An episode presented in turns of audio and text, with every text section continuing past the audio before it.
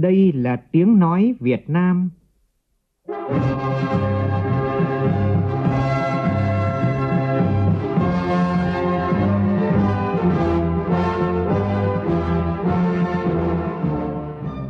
là tiếng nói Việt Nam, phát thanh từ Hà Nội, thủ đô nước Cộng hòa xã hội chủ nghĩa Việt Nam.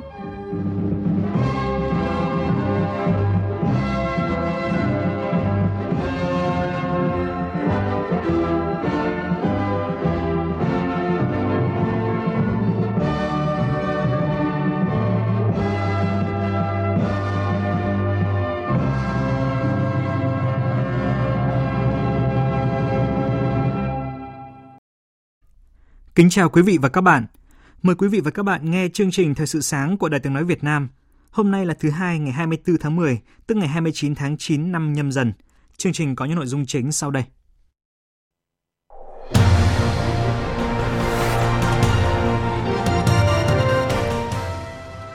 Kỳ họp thứ tư Quốc hội khóa 15 bước sang tuần làm việc thứ hai. Một trong số những nội dung quan trọng được các đại biểu thảo luận sáng nay là dự án luật khám chữa bệnh chữa xin lỗi quý vị, là dự án luật khám bệnh chữa bệnh sửa đổi. Trao giải cuộc thi viết chính luận về bảo vệ nền tảng tư tưởng của Đảng, đấu tranh phản bác các quan điểm sai trái thù địch lần thứ hai. Từ ngày mai, ngành đường sắt tổ chức bán vé tàu Tết Nguyên đán 2023 kèm nhiều ưu đãi. 11 người may mắn được giải cứu khỏi đám cháy xảy ra tối qua ở một chung cư mini tại quận Cầu Giấy, Hà Nội.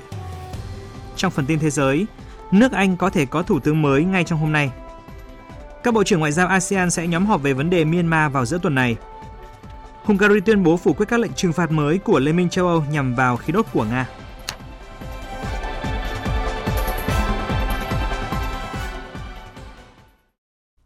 Bây giờ là nội dung chi tiết. Hôm nay, kỳ họp thứ tư Quốc hội khóa 15 bước sang tuần làm việc thứ hai. Trong tuần làm việc này, Quốc hội thảo luận nhiều nội dung quan trọng. Đáng chú ý, Quốc hội dành 2 ngày thảo luận ở hội trường về kết quả thực hiện kế hoạch phát triển kinh tế xã hội năm 2022, dự kiến kế hoạch phát triển kinh tế xã hội năm 2023, tình hình thực hiện ngân sách nhà nước năm 2022, dự toán ngân sách nhà nước, kế hoạch đầu tư công vốn ngân sách nhà nước, phương án phân bổ ngân sách trung ương năm 2023. Các phiên họp này được phát thanh truyền hình trực tiếp để cử tri và nhân dân theo dõi. Về xây dựng luật, đáng chú ý, Quốc hội thảo luận ở hội trường về một số nội dung còn ý kiến khác nhau của các dự án luật gồm Luật khám bệnh chữa bệnh sửa đổi, Luật thanh tra sửa đổi, Luật dầu khí sửa đổi, Luật phòng chống bạo lực gia đình sửa đổi. Quốc hội cũng nghe tờ trình các dự án luật gồm Luật giao dịch điện tử sửa đổi, Luật bảo vệ quyền lợi người tiêu dùng sửa đổi, Luật phòng thủ dân sự. Cũng trong tuần, Quốc hội thảo luận ở tổ về dự thảo nghị quyết ban hành nội quy kỳ họp Quốc hội sửa đổi, dự án luật phòng chống rửa tiền sửa đổi, dự thảo nghị quyết của Quốc hội về thời hiệu xử lý kỷ luật đối với cán bộ công chức viên chức, dự thảo nghị quyết về thí điểm cấp quyền lựa chọn sử dụng biển số ô tô thông qua đấu giá và dự thảo nghị quyết về thí điểm một số cơ chế chính sách đặc thù phát triển thành phố Buôn Ma Thuột, tỉnh Đắk Lắk. Trong phiên làm việc sáng nay, các đại biểu Quốc hội nghe báo cáo giải trình, tiếp thu chỉnh lý dự thảo luật khám bệnh chữa bệnh sửa đổi và thảo luận ở hội trường về một số nội dung còn ý kiến khác nhau của dự án luật này. Trước đó, tại phiên khai mạc kỳ họp thứ tư, Chủ tịch Quốc hội Vương Đình Huệ đã nhấn mạnh đây là dự án luật quan trọng định hướng hoạt động quản lý và sự phát triển bền vững của công tác bảo vệ chăm sóc sức khỏe nhân dân cũng như cơ sở y tế, cán bộ y tế hiện vẫn còn ý kiến khác nhau. Vì vậy, Chủ tịch Quốc hội đề nghị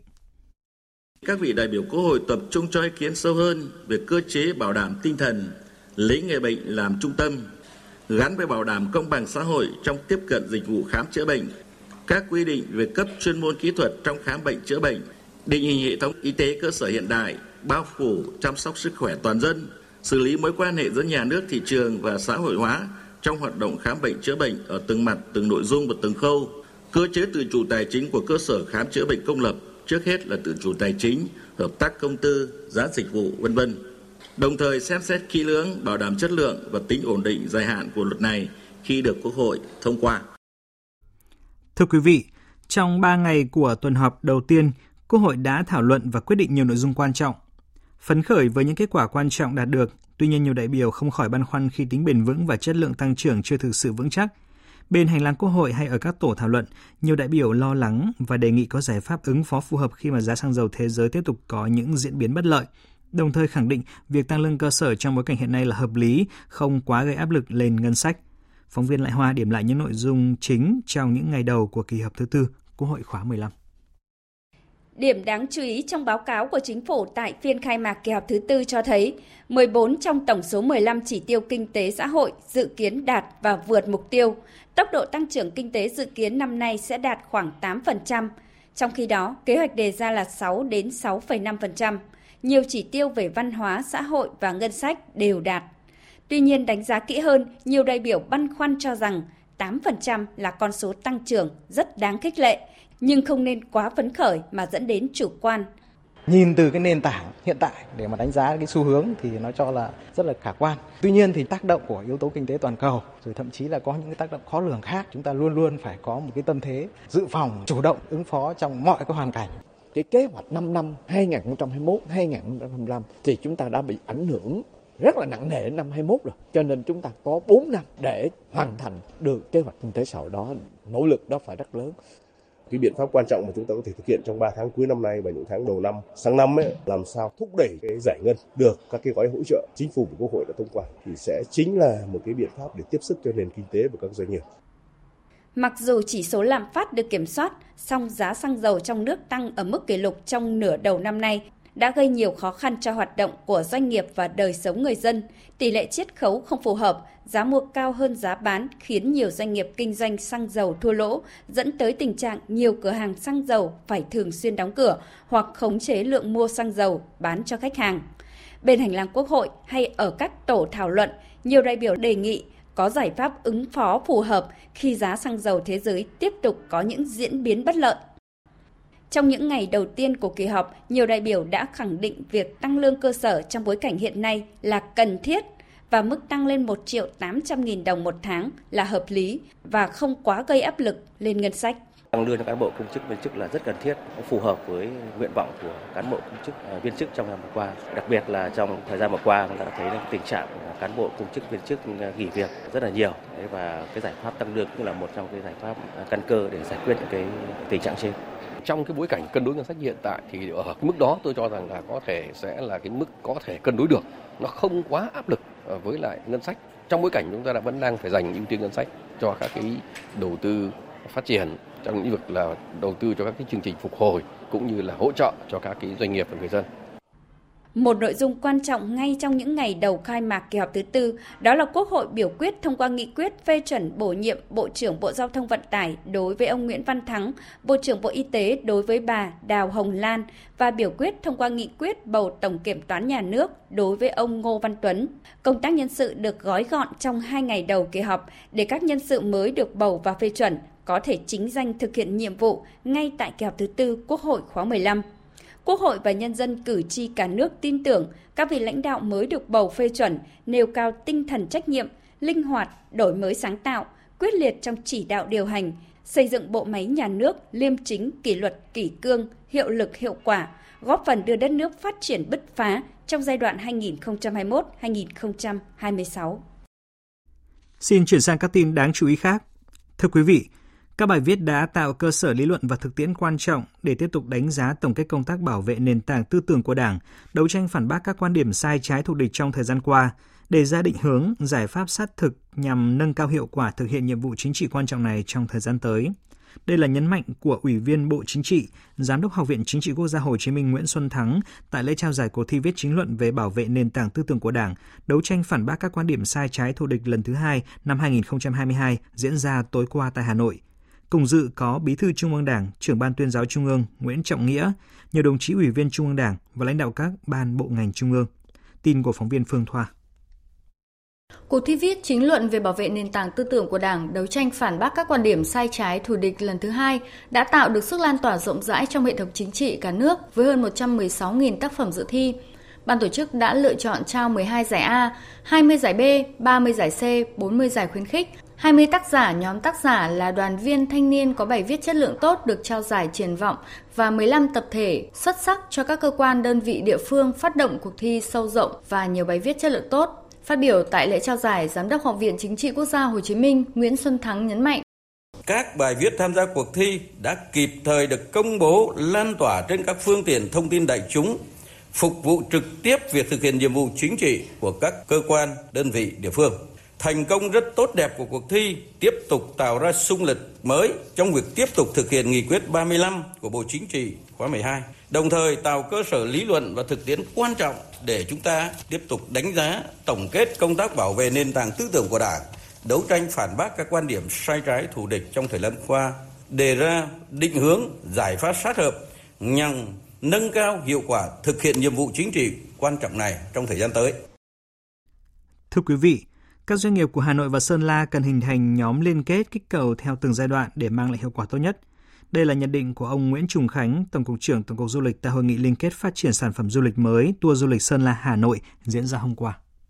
Xây dựng sản phẩm mới, làm mới sản phẩm cũ là một cái nhiệm vụ nó có cái vai trò quan trọng hàng đầu để tạo nên cái sức hấp dẫn, tạo nên cái sức thu hút khách du lịch. Sơn La thì với những cái nguồn à, tài nguyên thiên nhiên, giá trị văn hóa của các dân tộc uh, sinh sống ở đây có cái lợi thế về phát triển các loại hình du lịch. Và trong thời gian vừa qua thì Sơn La cũng đã thu hút được rất nhiều các cái nhà đầu tư ờ, để tạo ra những sản phẩm mới. Đấy là một cái thế mạnh của Sơn La. Còn đối với Hà Nội là thủ đô có những sản phẩm du lịch đô thị có những sản phẩm du lịch văn hóa lịch sử và các giá trị của văn hóa ẩm thực sẽ là những nguồn tài nguyên hết sức là phong phú và rất là tiềm năng để cho Sơn La và Hà Nội có thể liên kết. Hội nghị vừa nêu nằm trong khuôn khổ sự kiện Sắc màu Sơn La Tây Bắc đang diễn ra tại Hà Nội do Ủy ban nhân dân tỉnh Sơn La tổ chức.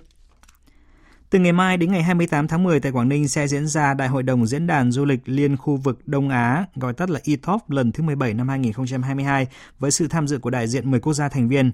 Diễn đàn này được thành lập từ năm 1999 với mục tiêu hợp tác phát triển ngành công nghiệp du lịch bền vững trong khu vực và giữa các nước thành viên.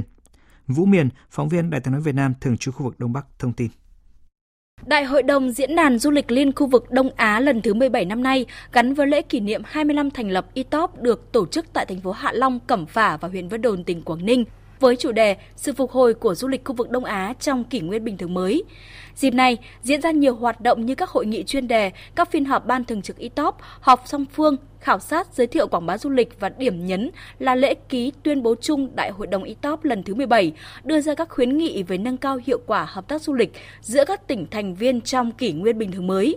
Ông Phạm Ngọc Thủy, Giám đốc Sở Du lịch tỉnh Quảng Ninh chia sẻ, sự kiện một lần nữa khẳng định vị thế của Quảng Ninh, nơi có thể tổ chức các hội nghị lớn mang tầm khu vực và thế giới. Chúng tôi cùng bàn với các cái tỉnh thành viên ấy, sẽ nâng cái tầm diễn đàn du lịch liên khu vực nó thành cái liên minh đi vào hợp tác thiết thực hơn hiệu quả hơn và đóng góp rất là nhiều trong cái việc quảng bá du lịch các nước trong khu vực. Thông qua những cái tổ chức này chúng ta tiếp tục nâng cái tầm của du lịch chúng ta quốc tế. Công tác chuyển biến thời kỳ này cơ bản là, là tốt. Rất kỳ vọng rằng chúng ta sẽ tổ chức một cái kỳ ETOP gắn với cái sự kiện kỷ niệm 20 năm về thành lập ETOP thì nó sẽ tạo một cái điểm nhấn, sức truyền thông mạnh mẽ cái điểm đến của chúng ta sẽ mang lại cái vị thế cũng tầm ảnh hưởng của du lịch chúng ta đối với bạn bè trong khu vực. Theo tin từ Tổng công ty Đường sắt Việt Nam, vé tàu Tết Nguyên đán 2023 sẽ được bán từ 8 giờ sáng mai theo các phương thức mua trực tiếp tại ga, mua trực tuyến hoặc là qua tổng đài bán vé. Khách mua vé trong 10 ngày đầu sẽ được giảm giá từ 5 đến 10%. Mỗi hành khách được đặt chỗ và mua vé không quá 10 vé cho chiều đi và 10 vé cho chiều về. Tin của phóng viên Hà Khánh thường trú tại thành phố Hồ Chí Minh. Cao điểm phục vụ Tết Nguyên đán Quý Mão 2023 là từ ngày 9 tháng 1 đến ngày 5 tháng 2 năm 2023, tức từ ngày 18 tháng Chạp đến ngày 15 tháng Giêng. Tổng số chỗ cung ứng gồm chiều thành phố Hồ Chí Minh đi Hà Nội 10 ngày trước Tết và chiều từ Hà Nội đi thành phố Hồ Chí Minh 15 ngày sau Tết là hơn 176.000 chỗ với 356 chuyến tàu, tăng 67.000 chỗ, 130 chuyến so với Tết Nguyên đán 2022. Về kế hoạch bán vé, từ 8 giờ ngày 25 tháng 10 sẽ bán vé cho các tập thể đã đăng ký và bán vé cá nhân. Các kênh bán vé gồm bán vé qua website dsvn.vn, vé tàu.com.vn, giá rẻ.vé tàu.vn, tại các nhà ga, các điểm bán vé và các đại lý bán vé thuộc đường sắt Việt Nam qua ứng dụng ví điện tử Momo, Vimo, ứng dụng Viettel Pay, app bán vé tàu trên thiết bị di động.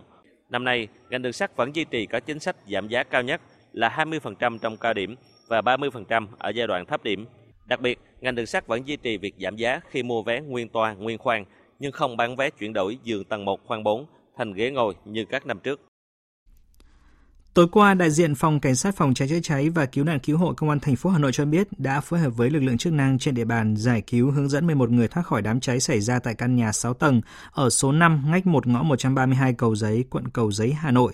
Một số nhân chứng cho biết ngọn lửa bùng lên từ khu vực để xe máy ở tầng trệt, sau đó lan nhanh khói bốc lên các tầng phía trên. Hiện nguyên nhân của vụ cháy đang được lực lượng chức năng điều tra làm rõ. Chiều qua sau cơn mưa lớn, đoạn đường Phan Anh Tô Hiệu ở quận Tân Phú, thành phố Hồ Chí Minh bị ngập sâu. Khác với những lần ngập trước, dòng nước lần này xuất hiện màu đỏ sẫm, bốc mùi nồng nặc khiến cho người dân ở khu vực này lo lắng. Tin của phóng viên Tỷ Huỳnh thường trú tại thành phố Hồ Chí Minh. Tại đoạn đường Phan Anh Tô Hiệu thuộc khu phố 44B, phường Tân Thới Hòa, quận Tân Phú, theo người dân, chiều ngày 23 tháng 10, khu vực này có mưa lớn, đoạn đường trên vốn thường bị ngập mỗi khi mưa lớn. Tuy nhiên, hiện tượng nước bị nhuộm màu đỏ sẫm là lần đầu tiên xuất hiện. Đường ngập sâu khoảng từ 10 đến 30 cm, nước có màu đỏ, bốc mùi nồng nặc. Nhiều người dân nghi ngờ là nước mưa lẫn với nước từ bột xưởng nhuộm vải nào đó thải ra môi trường. Ông Nguyễn Minh Trung, Chủ tịch Ủy ban Nhân dân phường Tân thế Hòa, quận Tân Phú cho biết. Thì ở khu đó nó không có cái xưởng ờ, nhựa mà, mà là từ cái hệ thống cống mình là cuối nguồn á. Cho nên khả năng là từ đầu nguồn cái xưởng nhựa nó đổ vô cống, rồi cống nó đổ về đây thì ờ, mình sẽ phối hợp với Hiệp Tân để ờ, xác minh mà giờ nó đấu lên hệ thống cống mình không biết cái chỗ nào. Chắc chắn là khu vực phường mình là không có ở ngay khu vực đó. Trước đó, trên mạng xã hội cũng lan truyền hình ảnh dòng nước đỏ như máu gây ngập đường ở quận Tân Phú, thành phố Hồ Chí Minh. Người dân ở khu vực này bày tỏ lo lắng khi không biết rõ nguồn nước này từ đâu ra và có gây ảnh hưởng đến sức khỏe hay không.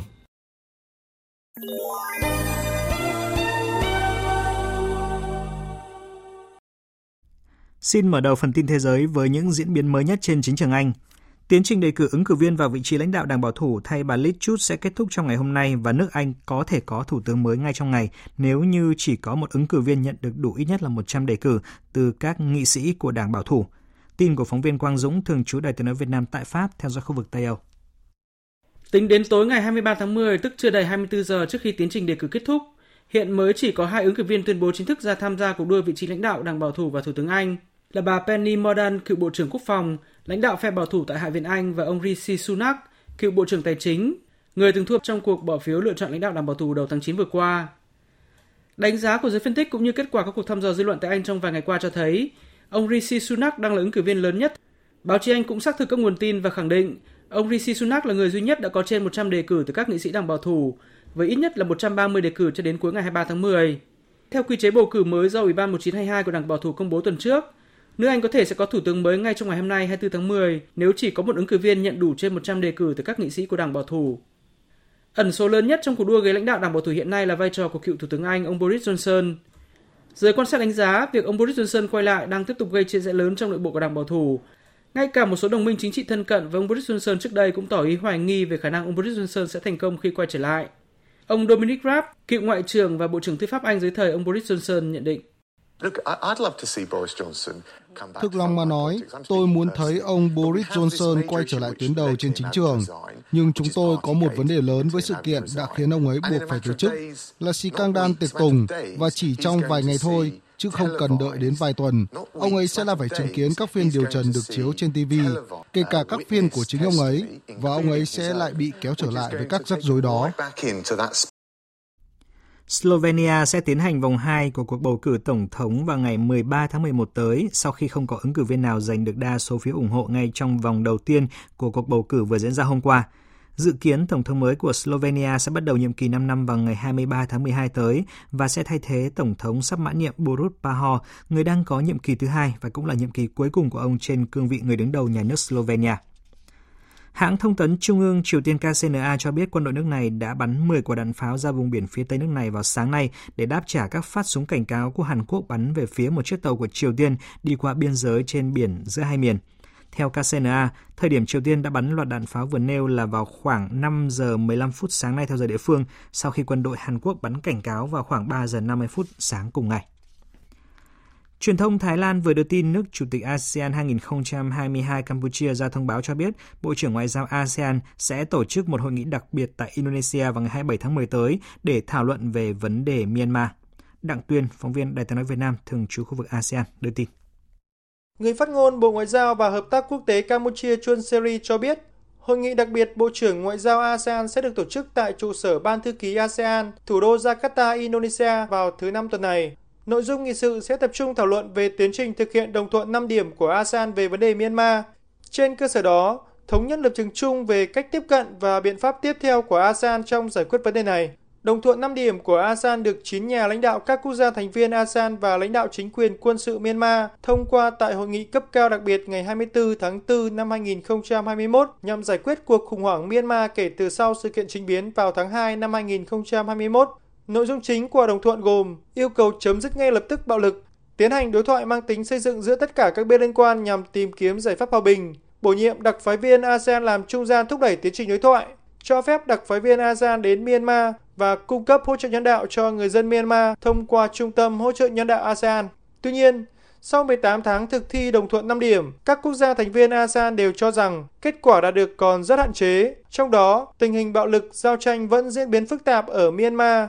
Đặc phái viên ASEAN chưa thể gặp gỡ tất cả các bên liên quan nhằm tìm kiếm cách thức giải quyết vấn đề. Trước thực trạng đó, nước Chủ tịch ASEAN 2022 Campuchia đã quyết định không mời đại diện chính quyền quân sự Myanmar dự hội nghị cấp cao ASEAN lần thứ 40 và 41 sắp tới. Tránh văn phòng Thủ tướng Hungary vừa cho biết nước này sẽ chặn bất kỳ lệnh trừng phạt mới nào của Liên minh châu Âu EU nhằm vào Nga có thể ảnh hưởng đến nguồn cung cấp khí đốt cho các công ty Hungary.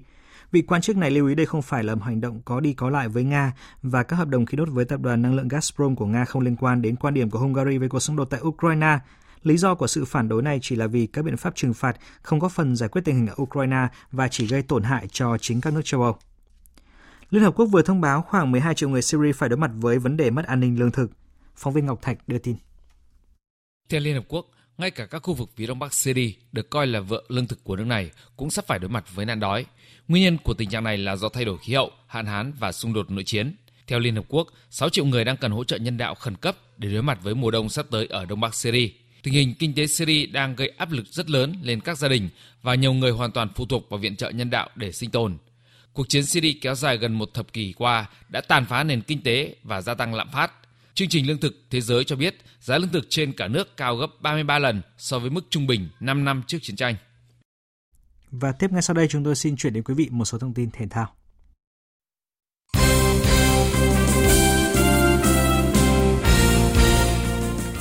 Tối qua trên sân vận động Lạch Tray đã diễn ra trận đấu vòng 21 giải bóng đá vô địch quốc gia V-League 2022 giữa Hải Phòng và Hà Nội. Kết thúc trận đấu, Hải Phòng đã có được 3 điểm trọn vẹn trước đội khách đến từ thủ đô. Với chiến thắng 3-2, thầy trò ông Chu Đình Nghiêm có 38 điểm, tạm đứng ở vị trí thứ hai trên bảng xếp hạng V-League và thu hẹp cách biệt với đội dẫn đầu Hà Nội xuống chỉ còn 2 điểm để thắp lại hy vọng cuộc đua vô địch. Lý giải trận thua trước Hải Phòng, huấn luyện viên trưởng Chun Jae-ho của câu lạc bộ Hà Nội cho rằng Chúng tôi sẽ phải phân tích lại xem tại sao đội chúng tôi lại thua trận đấu như thế này. Tôi không muốn đổ lỗi cho điều gì, nhưng có lẽ việc Hà Nội đã phải di chuyển quá nhiều đã khiến thể lực của các cầu thủ bị giảm sút. Dù vậy, tôi vẫn phải khen ngợi các cầu thủ. Họ đã thua 3 bàn ngay trong hiệp 1 nhưng các cầu thủ của chúng tôi đã lấy lại tinh thần và ghi được hai bàn thắng. Cũng ở vòng 21 V-League 2022, tối qua trên sân vận động thống nhất thành phố Hồ Chí Minh, câu lạc bộ thành phố Hồ Chí Minh đã không thể giành chọn 3 điểm khi tiếp Sông Lam Nghệ An. Trận hòa hai đều khiến cho họ tiếp tục đứng cuối bảng xếp hạng. Chuyển sang các thông tin tại giải ngoại hạng Anh. Trận đấu giữa Southampton và Arsenal ở vòng 13 giải bóng đá ngoại hạng Anh diễn ra tối qua đã kết thúc với kết quả hòa một đều. Với kết quả này thì đội đầu bảng Arsenal đã đứt mạch trận thắng của mình và bị Manchester City thu hẹp khoảng cách về điểm số xuống chỉ còn 2 điểm. Ở một số trận đấu cùng giờ, Aston Villa sau khi sa thải huấn luyện viên Steven Gerrard vài ngày đã thi đấu bùng nổ và đánh bại Brentford với tỷ số đậm là 4-0. Đây cũng là tỷ số xuất hiện ở cặp đấu giữa Wolves và Leicester. Một trận khác cũng diễn ra tưng bừng với nhiều bàn thắng trên sân Ellen Road khi mà chủ nhà Leeds United để thua 2-3 trước tân binh Fulham.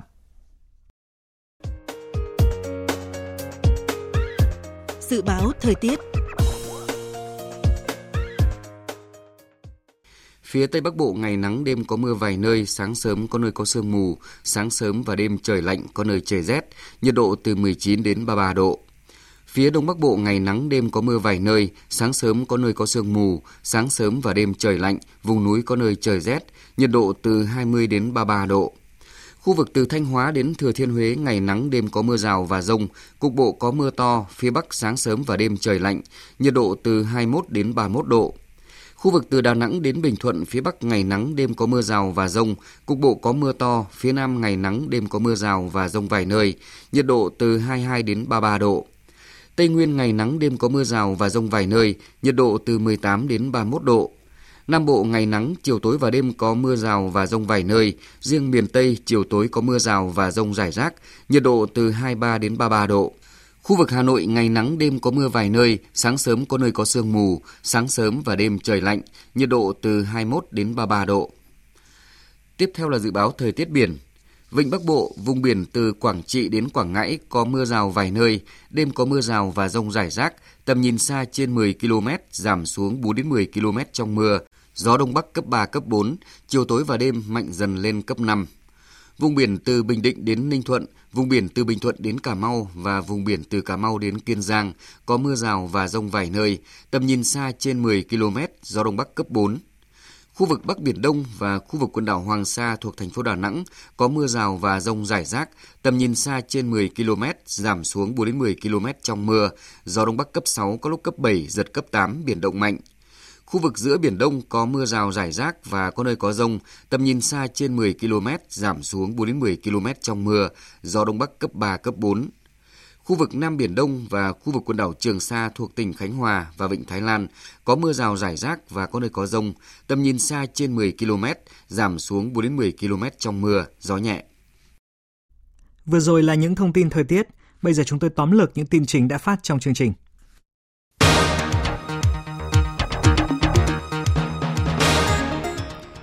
Tiếp tục chương trình kỳ họp thứ tư Quốc hội khóa 15, sáng nay các đại biểu Quốc hội nghe báo cáo giải trình tiếp thu chỉnh lý dự thảo luật khám bệnh chữa bệnh sửa đổi và thảo luận ở hội trường về một số nội dung còn ý kiến khác nhau của dự án luật này. Vé tàu Tết Nguyên đán 2023 sẽ được bán từ 8 giờ sáng mai theo các phương thức mua trực tiếp tại ga, mua trực tuyến hoặc là qua tổng đài bán vé của ngành đường sắt. Năm nay, các chính sách giảm giá cao nhất là 20% trong cao điểm và 30% ở giai đoạn thấp điểm vẫn được duy trì.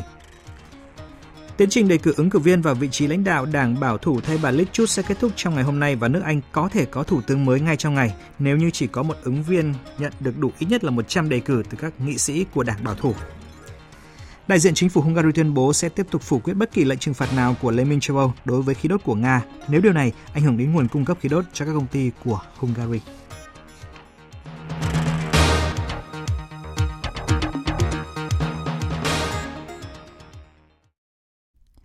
Thời lượng dành cho chương trình Thời sự sáng nay đến đây đã hết. Chương trình do biên tập viên Hoàng Ân biên soạn với sự tham gia của phát thanh viên Hoàng Sang, kỹ thuật viên Uông Biên, chịu trách nhiệm nội dung Nguyễn Thị Tuyết Mai. Xin kính chào tạm biệt và hẹn gặp lại quý vị trong những chương trình sau.